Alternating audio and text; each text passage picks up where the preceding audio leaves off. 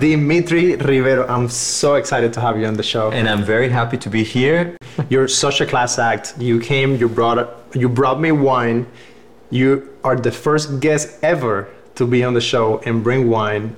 I don't drink, only on rare special occasions. I don't drink either. So what is this? so we're gonna have this wine here. We'll open it right now. We'll open it right now. You can tell that I'm not good at this. No, you know what? It. Hold on. Just a little bit more, probably, like Yeah. that. I think We're these wings come finish out. it. Yeah, and you press on it. Wow, my Eastern European colleagues would be so disappointed in me. This was a recommended one, so I hope it tastes good.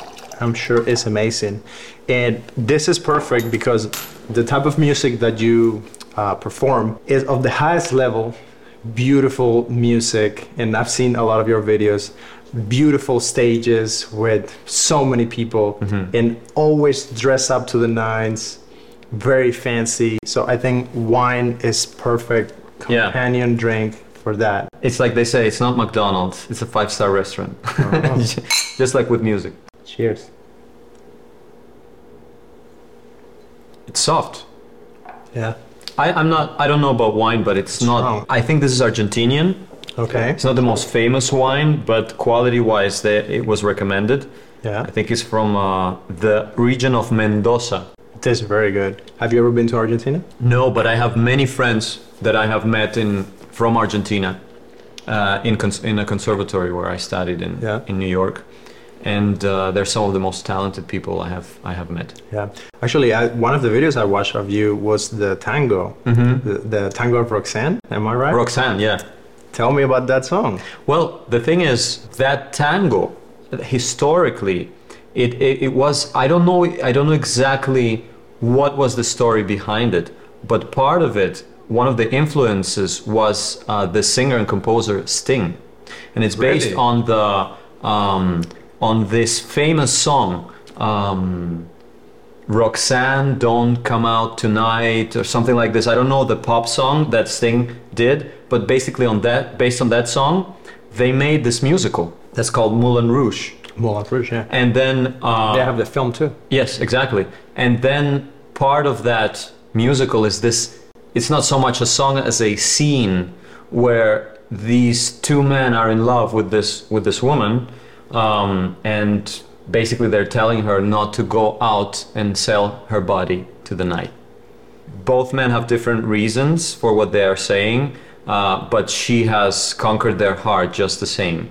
And so what I did in this uh, piece of music is that I I actually created myself that choreography uh, where we invited a dancer, a female dancer with another male dancer, and that basically she's going between the, the other singer, me, and the dancer, and she's keeping us all three miserable. Like every good tango, it's very dramatic. Yeah, yeah, yeah. What is it with us, like Hispanic people, like Yeah. and Latin in general, that we love like that passion and like drama and like I think it's it might partly might be the weather, Okay. because uh, also even if if a lot of it came from Spain, uh, it's a, one of the southern countries from Europe. There's more heat there. Uh, also, uh, in Latin America, it is also the fusion of African rhythms that contributed to that um, that passion, I would say. yeah. And um, rhythms like tango, for example, it was not welcome before. Tango was a dance that men would dance with men, but also it would happen in, in brothels. In, So in men Argent- would dance with with men, yes, but it was also a dance that was propagated in not in the not so nice neighborhoods of Buenos Aires Really? and uh, this music was not welcome for a long time uh, just like jazz actually. Jazz was a like underground. right? underground secluded oh it's you know it's, it's not it's not music for nice civilized you know people. But then then it got popularized. Then the king of tango came out the now known king of tango which is carlos gardel. Maybe you've heard of him. Yeah. he was huge during the 20s he flew to hollywood actually to los angeles. He made some movies.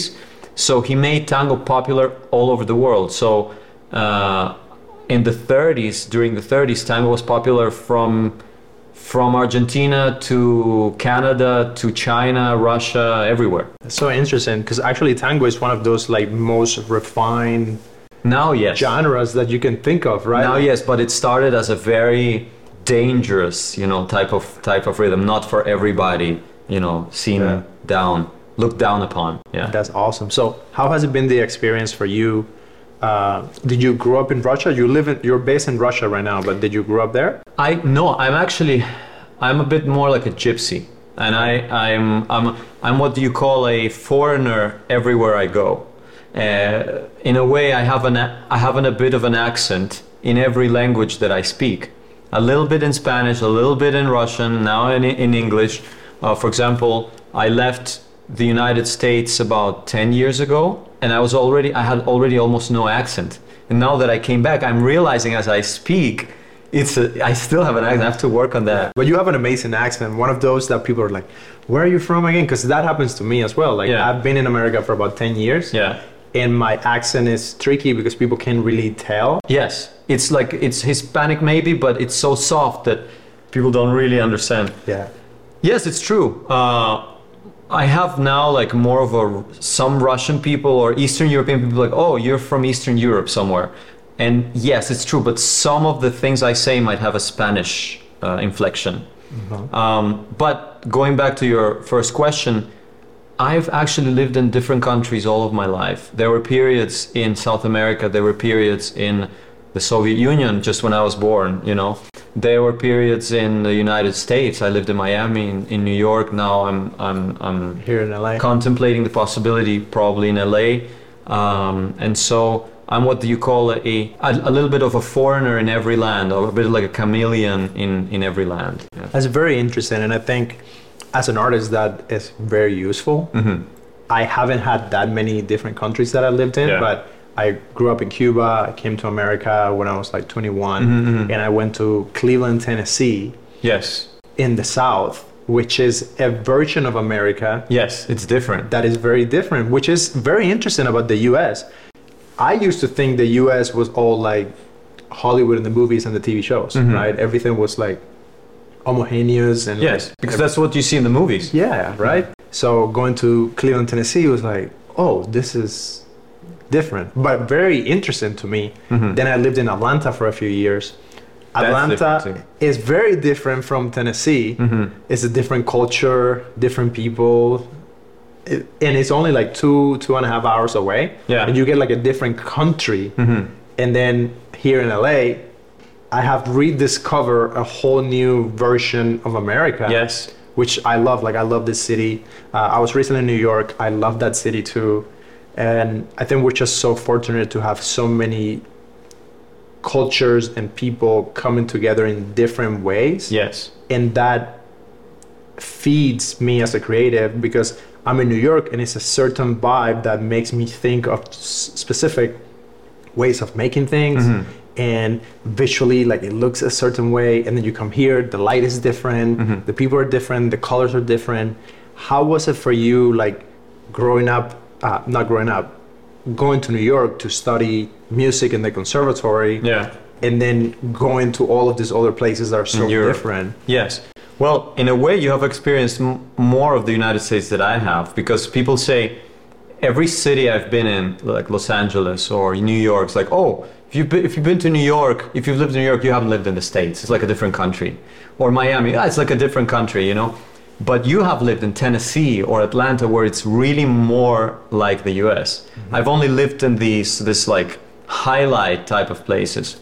But at the same time, I, I feel very fortunate because you know, there's a Chinese proverb that uh, I'm going to paraphrase now, don't quote me on this one, which is basically you live as many lives as the languages that you speak. Or you, or I would say, I would add to that, or as the cultures you have experienced. So basically, the mentality in South America is completely different from the mentality of Miami or New York or Europe in Austria where I have lived as well or in Russia where I have lived, you know, or, or now in other countries of Eastern Europe as well.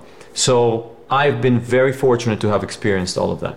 so could you say that again because I'm paraphrasing. Yeah, but know, I love especially in. English. I love that. There's this ancient Chinese proverb that says, "You live as many lives as the languages that you speak." That is actually very, very true. Because to me, I have like a version of Axel mm-hmm. that is Cuban. Cuban, yeah. And, and I'm a different person. And then I have a version of Axel that is like American. Yeah.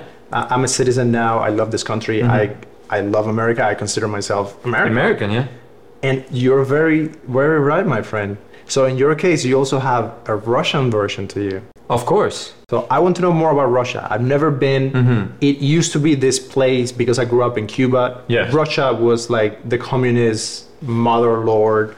So Yeah. Mm-hmm. I almost didn't like Russia, but then I, I've met some Russian people and they're amazing. Like I have uh, artist friend Alisa. I also I actually told her about that you were coming to the podcast and she was excited. Okay. And I want to go and visit uh, Mm-hmm. St. Petersburg specifically because I've seen some images and it looks beautiful. Yes. Tell me about the experience of going there, living there, working there. Well, the the Russia I have experienced, and especially now that it's such a polarized country, you know, that people have such uh, dual opinions and, and uneasy feelings about what's going on currently now.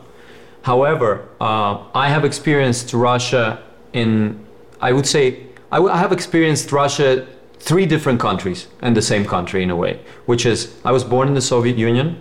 I left when I was very little, about six years old, but I still remember that time Yeah. which to me was the most exciting time of my life because what is the most exciting time of your life? When you're a young little child. Yeah. so it's like magical to me. I, I didn't know about the politics of it but i remember we would go uh, in summer to my grandmother's uh, village which is right now where actually the war is going on. It's like right at the border between what is now ukraine and russia. And i would have the most fantastic time with uh, with the people there. And uh, uh, it was great. But now um, then i came back to russia as a visitor after living in colombia and south america and in the united states such a wealthy country. Mm-hmm. In the 90s i came back in the late 90s to russia and i saw a country in, in shredded to pieces where people Yeah, because that was in, in the 90s was the bad times for Cuba was also bad times for Of Russia course. because the Soviet Union just like it, it, it ceased to exist and, and, and, and what a lot of eastern politicians say russian politicians say that is not understood by the west. That, but but why do people complain from the 90s if russia in, during the 90s was already a democratic country? But it was right on the on the it was a democratic country yes and more, maybe more free than during soviet union but this change from the soviet union to to to basically convert it into a democracy was done so abruptly and so carelessly by whoever. I mean now we can blame Yeah. people blame all, all all kinds of people but it was done so carelessly that all of a sudden people were left with no social net social security whatsoever. There were people who grew up all their lives working uh, because they knew the state would pay them and then all of a sudden they had to make money on their own. Nobody taught them what is to be a capitalist. Yeah. They were left like like you know like when you leave a chill a child by himself like n- not knowing how the world really works Yeah. and this consumed a lot of lives and this change was one of the harshest uh, that have ex- uh, that have that a country has gone through uh, and so I came back during the 90s and I saw this and I said, wow, Russia is such a poor country, so terrible. Yeah. Then, when I came back this third time, when I started working there a little bit, uh, and get invited for concerts, it was a country on the rise because of uh, uh, high uh, high oil um, prices and gas prices. Basically, more people started having more money. The middle class was somewhat growing, and then I saw the a little bit of the opulence, the luxury that was a bit reminiscent maybe of the Russian Empire even Yeah. before the revolution. You saw people, you know, walking more proudly and all of this. And now again, the war, you know, the confusion and all of these things. Uh, all I have to say is they're the nicest people in the world. You know, it's it's always problems that that go on top. You know, it, al- it's always like they say it's a cliche phrase, but it's like old man, you know, sending young men to war, basically, uh, and they're not the ones sacrificing themselves. So that's that's the sad part. But the people are great. Mm, they they seem very somber in many ways Yeah. but once you get to know them they you have a friend for life Uh, they're very honest. Uh, they're very good artists. You know, they're Yeah. very disciplined. Um, and I just hope the best for both Russia and Ukraine, which I have family in both countries. For me personally, it's a tr- tragedy. It's been a tragedy for years because this conflict did not start this year. Uh, already, my family wasn't speaking to each other for years, you know, and so I just hope this is this is this ends well. The only thing that disappoints me is that actually we humans don't learn. That's that's the only we don't we think that we have learned something from the Second World War, from the Napoleonic Wars, you know, but no, we have not because it's a cycle. It repeats. That's the only disappointing part. You mentioned that in Russia they have some of the best artists, and in film specifically, it's more of the art that I know mm-hmm. because they were pioneers mm-hmm. in the actual deep understanding of storytelling. Yes. I think America created film. Mm-hmm.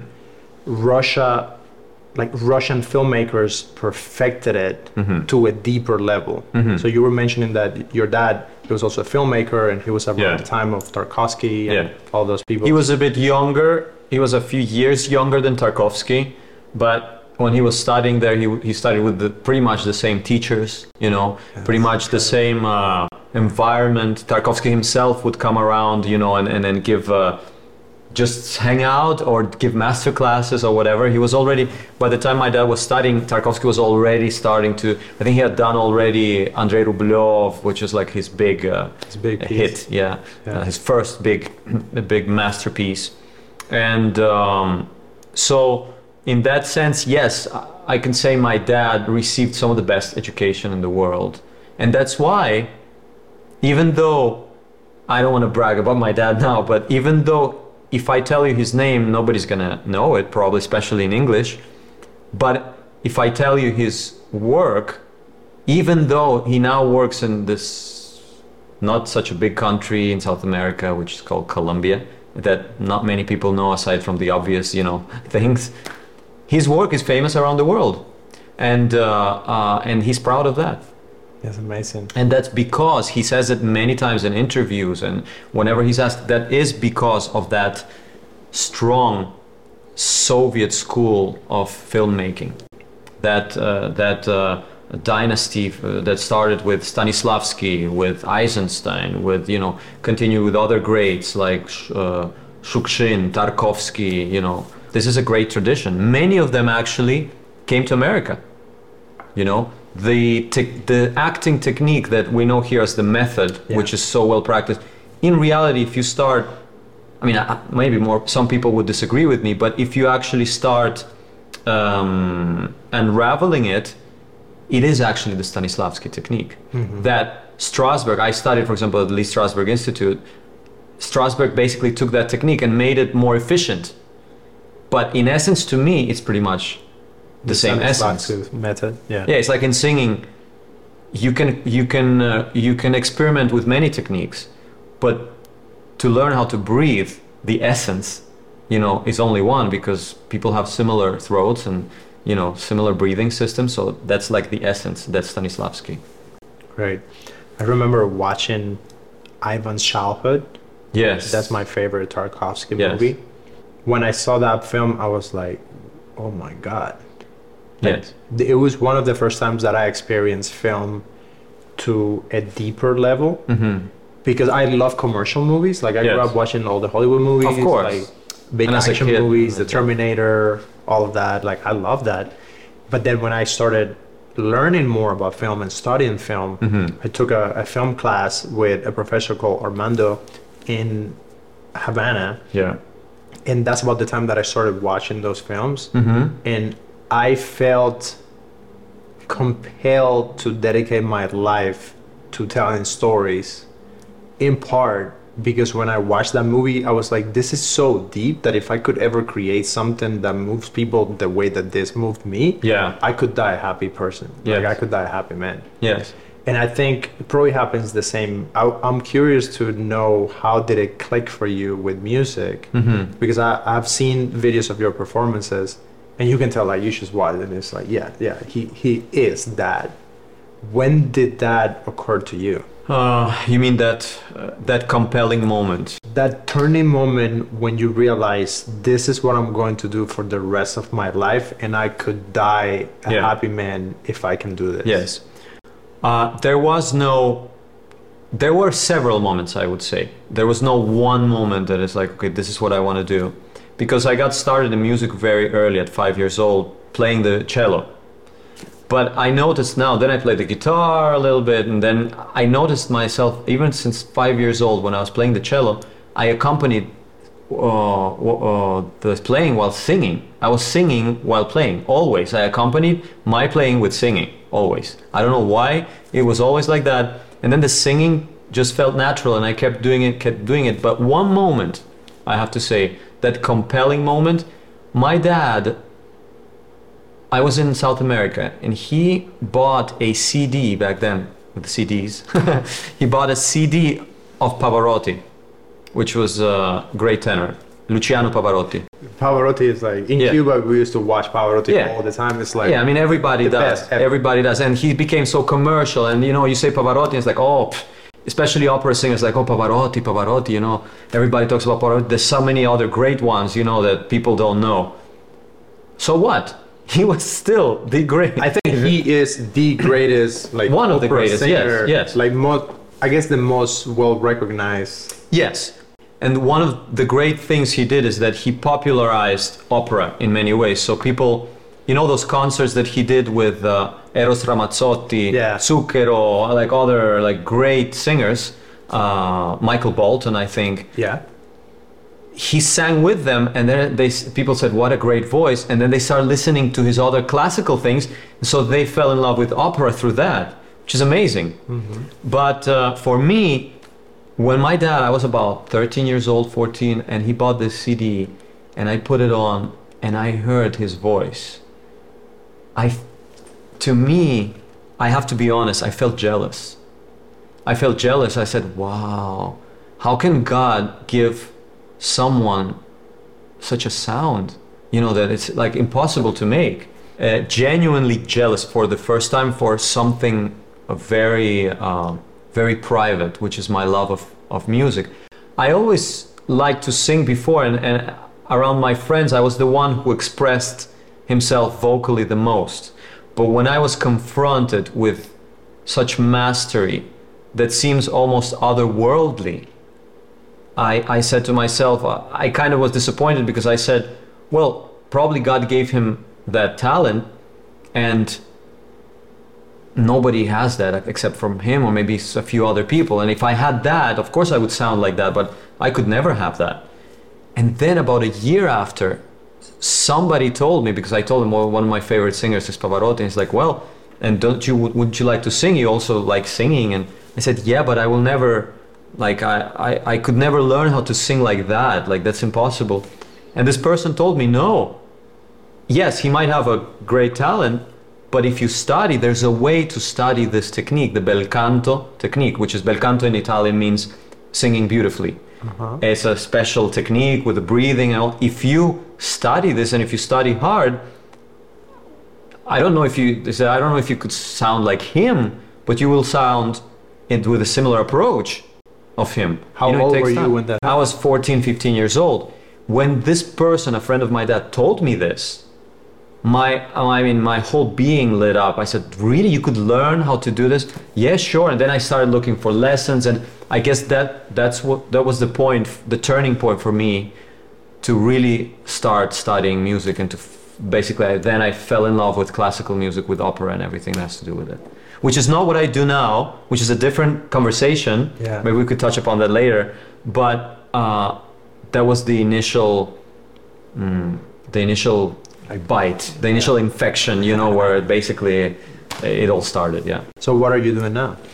Now I do crossover music, which is uh, it was it's with this operatic style, maybe more of a classical approach, but more contemporary things.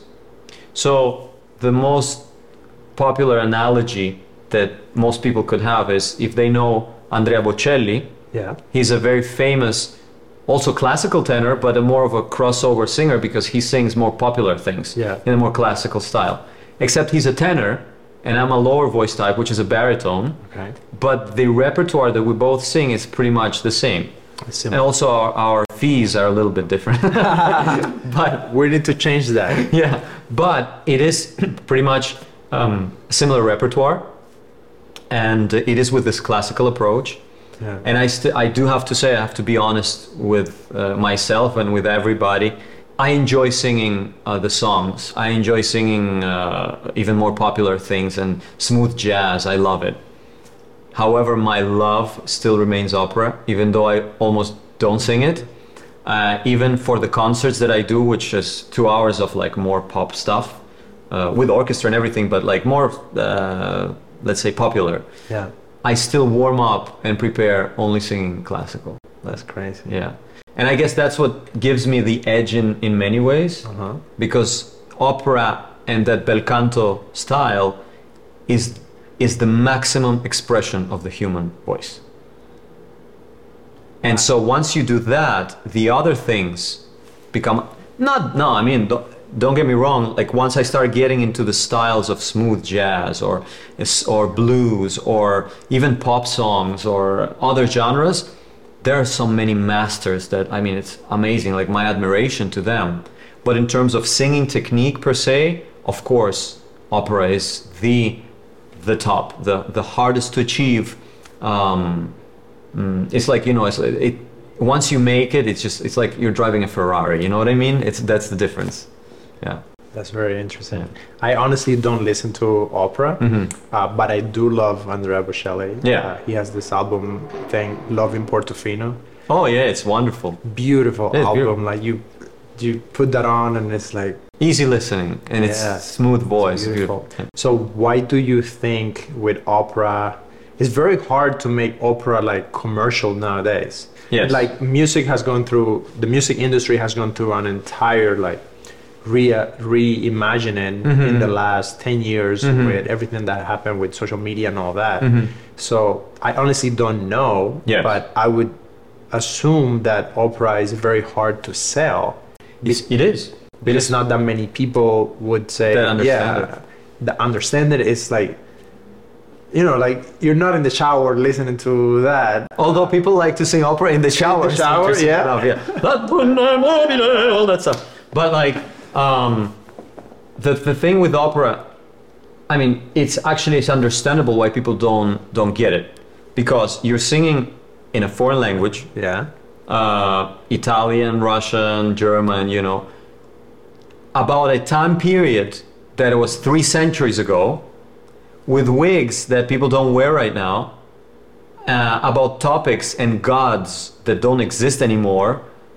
And so when you are confronted with that, uh, if you don't understand it, it's hard to appreciate. So it's totally understandable. And that's why it's all it's always been an elitist type of art form. However, there has been many um, uh, attempts to make it more popular. I myself, when I stu- when I studied in Manhattan School of Music, we used to go out to schools for children and and and ma- and you know choose operas like the Magic Flute by Mozart, which is like for children, and you know teach sing it in English, translate it into English from German, and sing it to the children. Be like, look, opera is so cool, and like there's this guy who wears feathers. His name is Papageno, and he's lo- he's in love with Papagena, and this is their duet, pa pa pa pa pa, and like, like kids love it, you know. But at the same time, y- you need to feed it. Uh, and if you don't, once you get bitten by the Uh, infectious mosquito of opera, I mean, there's no way back. That's it. You're you're done. You know. But in order to get there, it requires education. It requires time. It requires a specific understanding. Now, people, for some reason, for one, in one way or another, they're moving further and further away from it. It is also the other aspect is a very costly art form because you need a hundred people orchestra. You need to pay all of them. They're high quality professional musicians. You need singers who are who need to be amazing. You need a conductor. You need a hall. You need a place where where where all this happens. Uh, and the audience could never cover that. So you need sponsorship. So in order to make a project like that, it's so much money to invest, and you get out of it almost nothing except the enjoyment of it. That's the problem with with opera, I would say. But it's probably, as music goes, it's probably one of the highest forms of that art. Yes, yes. Have you found that it's easier to do that in Russia because of the tradition in the arts compared to the US? Yes, of course. And not only in Russia, there's Germany, for example. It's now the country that supports opera the most. Even in Italy, which is the birthplace of opera, uh, they're struggling right now a lot. Uh, from what I know from the colleagues that really sing opera full time, they say that the thank God for places like Germany, Austria, Switzerland, you know, because these are the places that support opera that have orchestra. Like, uh, for example, I think Germany has close to a hundred and something orchestras that are professional in the country Wow. that basically play uh, every day. This is like and people go every day. So and this is all uh, this is all sponsored by the government. Not every country has that luxury. In America, for example, it's all private mostly. You know, Yeah. government supports, but it's mostly private. Uh, so um, Germany, Russia, yes, they understand this, but at the same time, popular music always wins. The ver- I tell you right now, the American version of opera is musical. Why? Because it's closer to the people. Yeah. Because it's in English. Uh, yes, the style is different. People sing different now, but the essence is the same.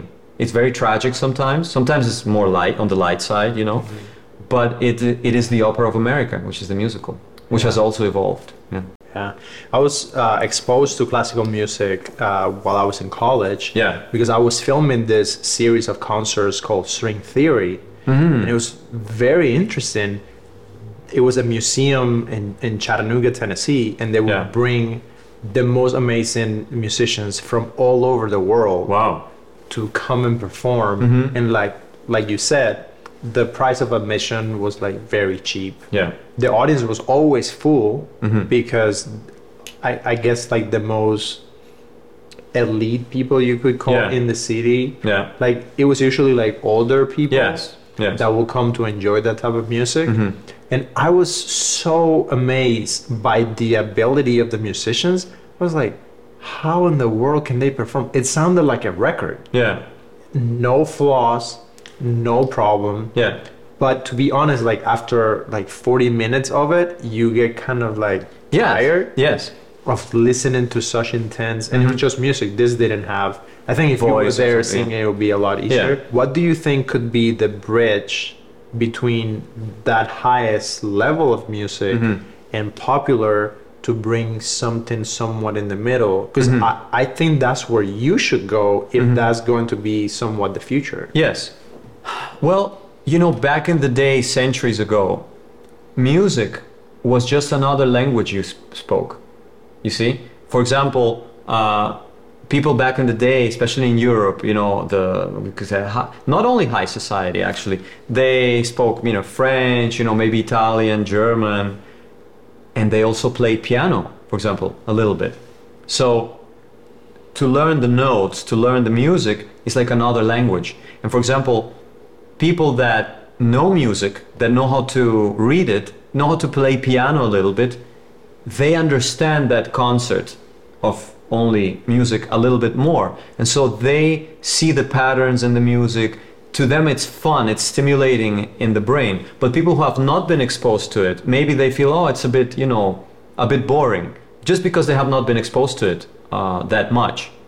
Uh, and so I think, of course, a big part of it is education That's education from an early age. If you if one is not exposed to music from an early age, it's like, oh, that sounds cool, interesting because of the instruments and everything.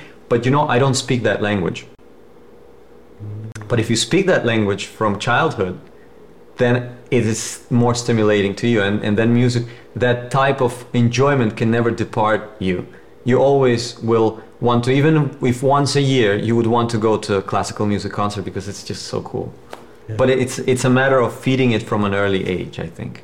That's very interesting. To me, I have a close relationship to music, Mhm. also because of film. Yes. So Yes. I live my life with a soundtrack almost 24 7. I, Yeah. I have music in the car, music in the shower. Not so much when I go to sleep, but I used to go to sleep like listening to music. Uh-huh. What has been your experience with film?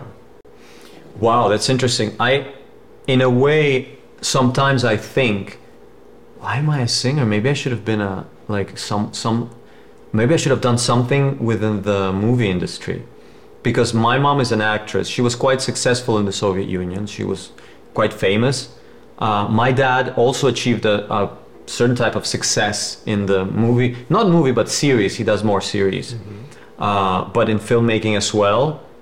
And I, I followed them from early childhood. Like I was in the movie sets. I remember my dad, my mom this, did this Ukrainian movie. I was there with her uh, for months, you know, watching how people were filming everything with the actors. I took lessons with my mom. Then with my dad, I would follow him also in the movie set the whole time. I knew why he puts cameras in a certain place. I know I knew why he tells the actors to do this and that. So in a way, even though I never studied this, as from a director's perspective, for example, when my sister says, "Oh, I need to do this audition," or like somebody's talking about this, I'll be like, "Oh, why don't you do it like this?" You know, and and then I think to myself, where did that come from?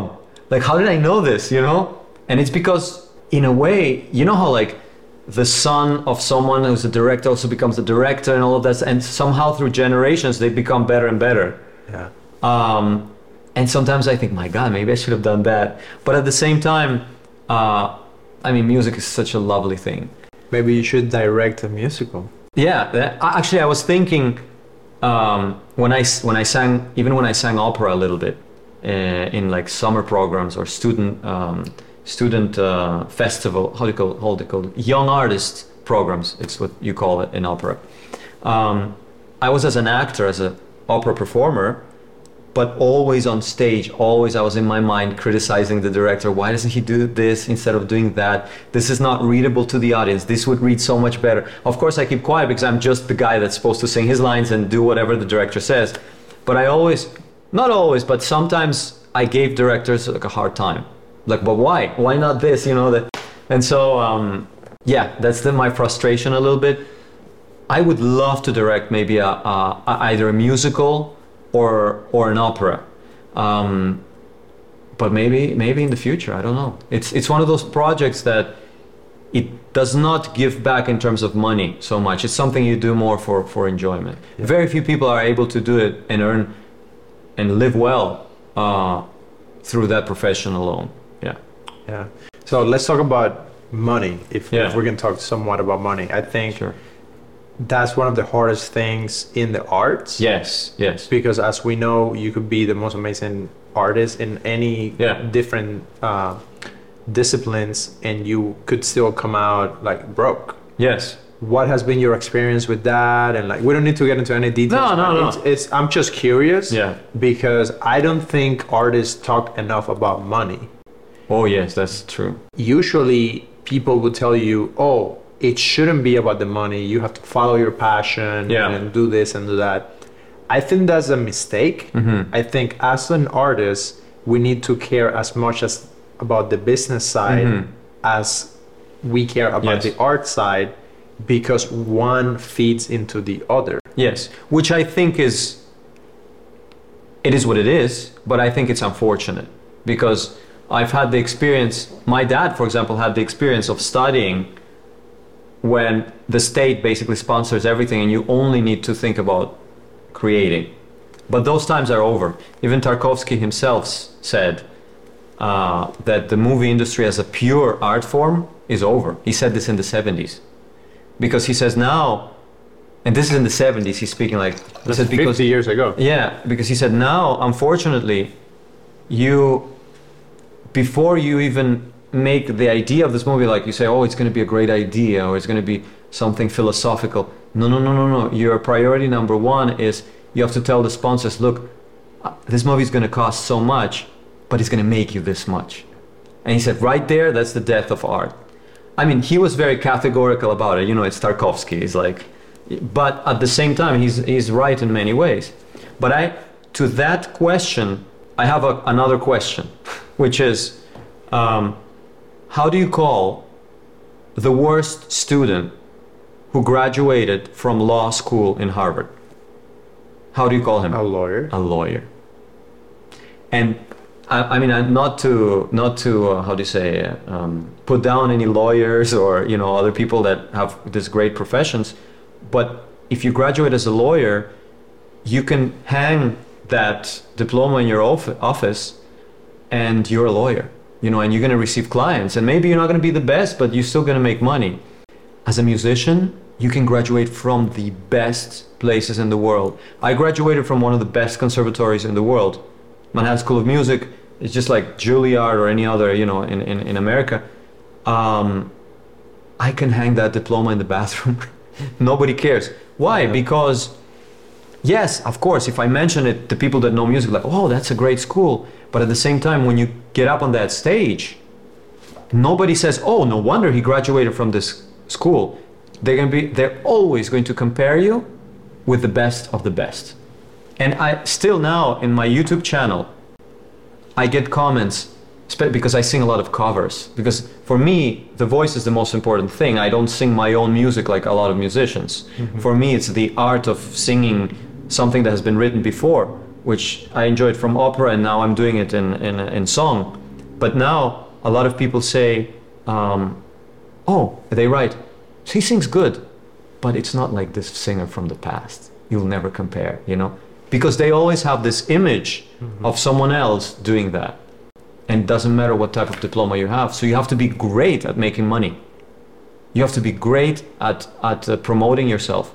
You have to be one of the best to make any ma- money uh, at it. You really have to be good. Mm-hmm. Unlike maybe other professions where you can, I'm sorry, but it's true, you can be not so great, maybe a bit mediocre, but still earn uh, some type of wage.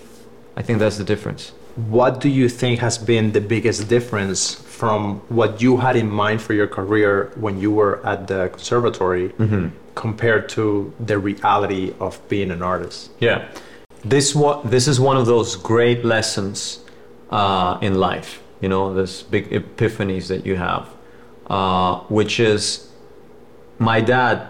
My dad told me once, like I said before, he. You might not know his name, but you might know his works, and it's because he's done. He's tried to do the best that he can at whatever he does. So he told me once, and it was very random. I, I don't know exactly why he said this, but we were doing something completely unrelated to, to art or anything. We weren't even talking. I think he was cooking. And then he said, You know, son, he said, a lot of people, gurus, say you should uh, do what you love. You know, everybody, you should do what you love because that's the only way, you know, you can keep doing it. And he said, You know what I learned in this life? He said, I think sometimes you have to love what you do.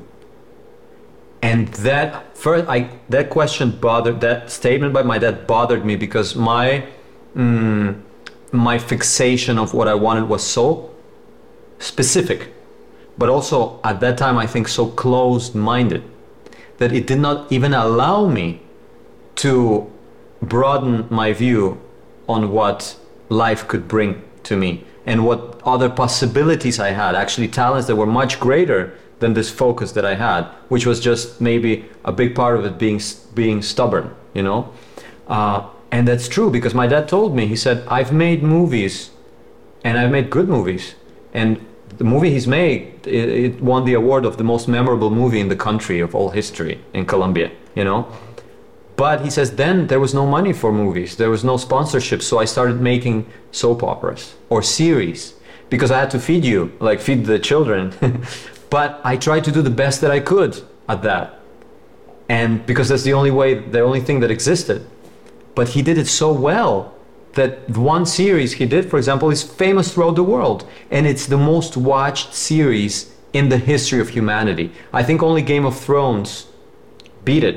What, what is it called? This is Betty Ugly or Ugly Betty. Did your dad did Ugly Betty? He did Ugly Betty, the original, original version? Colombian version. He was the director of that. That's awesome. Yeah, and and you know what's awesome about it? It's like a lot of people haven't watched it, but then I, I watched the American version. the American version. that was like based in New York and all that. yeah, well, Salma Hayek came to Colombia to to interview the people to like I, I don't know if she met with my dad or not, but basically like she bought the series and she she made a remake here. Yeah. Uh, and my dad said, and I, I was like, really, is it the most fit? And I looked it up, Wikipedia. This was before Game of Thrones, so I don't know, Yeah. but it says Betty Ugly, the most seen series, uh, TV series in the world through different productions or the same series watched everywhere, you know, translated into other languages. Yeah. And uh, underneath it says director Mario Ribero. I was like, my God, you know? And so to me, with me, with music, it happened the same way. I was in Germany and uh, a very wise person told me, he's a great singer and a great professor. He said, Dimitri, listen, if you really try hard, because you don't have like, you have a good melodic voice, you have good taste in music, and you have a beautiful voice. But if you tr- really try hard, like your voice is not that big, you know, talent, which is huge people that look like closets, they open their mouth and they blow away the walls. That's not your voice, he said. And and we, it, to you, it's going to be harder. But if you try really hard, you can work at a regional house in Germany, like a good opera house, and you're going to be their main, like their baritone, for example. That that's going to do many roles and stuff like that. But if you utilize your many languages that you speak, if you utilize those many cultures that you've been exposed to, that talent of the voice that you have, you're not going to be the baritone of the house. You're going to be Dimitri Ribero. So you got to choose. And that's the moment that I remember my dad's comment. I said, wow, maybe I should think about that. And that's when I started singing more in Eastern Europe and Europe in general. In Russia, I was invited a lot as well. And, um, and just, just opened up my world and opened up my mind that I don't have to leave this classical approach that I have. And yet I can make more people enjoy this music instead of being so strictly adhered to this classical thing, which, by the way, uh, it's very hard to do. It's like an athlete. You you have to be, uh, you know, always on top for that, for very little recognition. And this approach that I'm having now, I hope, and it's already giving some results. It is it is more, how to say, uh, more popular in a way, and it gives me more enjoyment in, in some ways as well. That is incredible. So Dimitri, if you could do anything in life, Mm. time is no issue, money is no issue. Wow, one of those questions. That's so cool. Okay. what would it be? Yeah. Anything in life. Wow, that's that's that that that awakens a lot of things. Um, perfect my voice as much as I can until it's like it's like so amazing because you never stop. I mean, it's a bit probably a bit selfish, but since we're just talking about profession, Just about you. Yeah. yeah, it's just about a profession. That would uh, be it. If if we talk about life in general, Yeah. that's a di- that's a whole What would that be? Uh, it's like one of those questions like, if you knew you had only like five months to live, you know what? would exactly. be- Mm, I would put other people as priority, because we always are selfish. We prioritize ourselves, which in this art is so much needed. But we have to step out and think maybe that um, this is just one facet of life. That life is so much bigger than this pursuit of um, something that that's even if an art form is, is, is a bit selfish, you know. I think. That's great. So before we end the interview, Mhm. would you sing something? Oh my God. um, it's it's it's interesting. I, when when I'm asked that question, it's like um, uh, there are so many like tunes that go through my mind. I don't know what to do. Like which one? What about Roxanne? We talked about Roxanne. Well, Roxanne is more of like a scene, Okay. so it's just an episode. Well, give me anything that you But uh, want to close. I mean, I guess this next thing is uh, is a no-brainer because it's the most performed song in all of history. Okay. It's Besame Mucho, which is Kiss Me a Lot. This, uh, I think it's it's a Mexican song, composed by a 16-year-old girl, by the way. No way. Yeah. So just just as a little, you know, a little Yeah. nothing special. Hmm. well, to the all the ladies or all the lovers out there. Bésame, bésame mucho, como si fuera esta noche la última vez. Bésame mucho, que tengo miedo tenerte y perderte después.